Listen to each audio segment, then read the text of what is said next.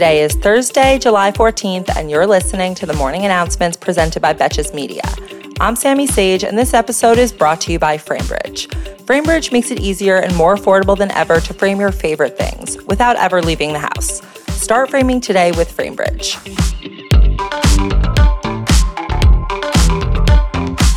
June inflation numbers are out, and prices have jumped 9.1% over the last 12 months, which is worse than experts have predicted, marking the worst inflation since 1981. Nearly half of the increase has been due to higher energy costs, which have been skyrocketing globally. However, gas and shipping prices have started to fall since mid June, which has led some economists to believe that inflation might be reaching a short term peak. And when have they ever been wrong, other than the prediction I cited half a minute ago? Democrats in Congress have introduced legislation to protect interstate travel for abortion. It would allow the U.S. Attorney General, as well as impacted individuals, to bring civil lawsuits against anyone who attempts to restrict the right to cross state lines to receive reproductive health care services. The bill will likely go up for a vote in the House this week, and then probably die in the Senate, not to be pessimistic. Just making a prediction based on past data, like an economist does. Meanwhile, the Department of Health and Human Services is back with another warning, this time to pharmacies, who the department has reminded cannot stop patients from accessing prescribed medication, and that such an action would be considered discrimination.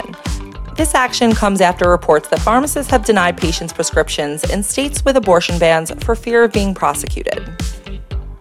But the administration has offered up another workaround for the medication restrictions the Justice Department announced that they're establishing a reproductive rights task force that will be responsible for monitoring and evaluating all state and local legislation and the enforcement that threatens to impinge on access to reproductive care, where it is legal or federally protected.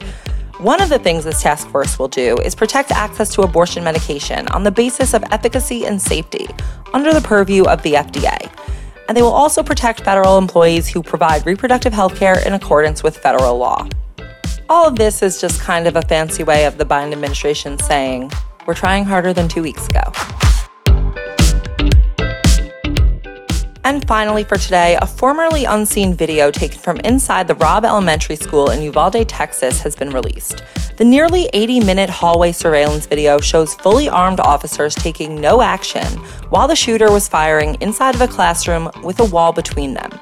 The footage was also not supposed to be released publicly before the families had seen it, and yet it was released in full after an initial leak by a local news station. So far, only one officer from the scene is known to be on leave, and the names of the other officers have not been released. But lordy, there are tapes.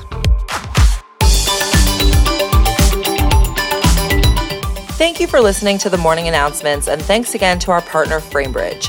Instead of the hundreds you'd pay at a framing store, their prices start at $39 and all shipping is free. Get started today, frame your photos, or send someone the perfect gift. Go to framebridge.com and use promo code MORNING to save an additional 15% off your first order.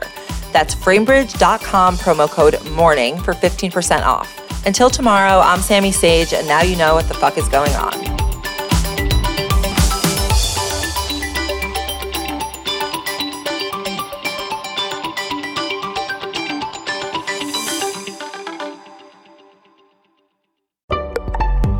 Betches.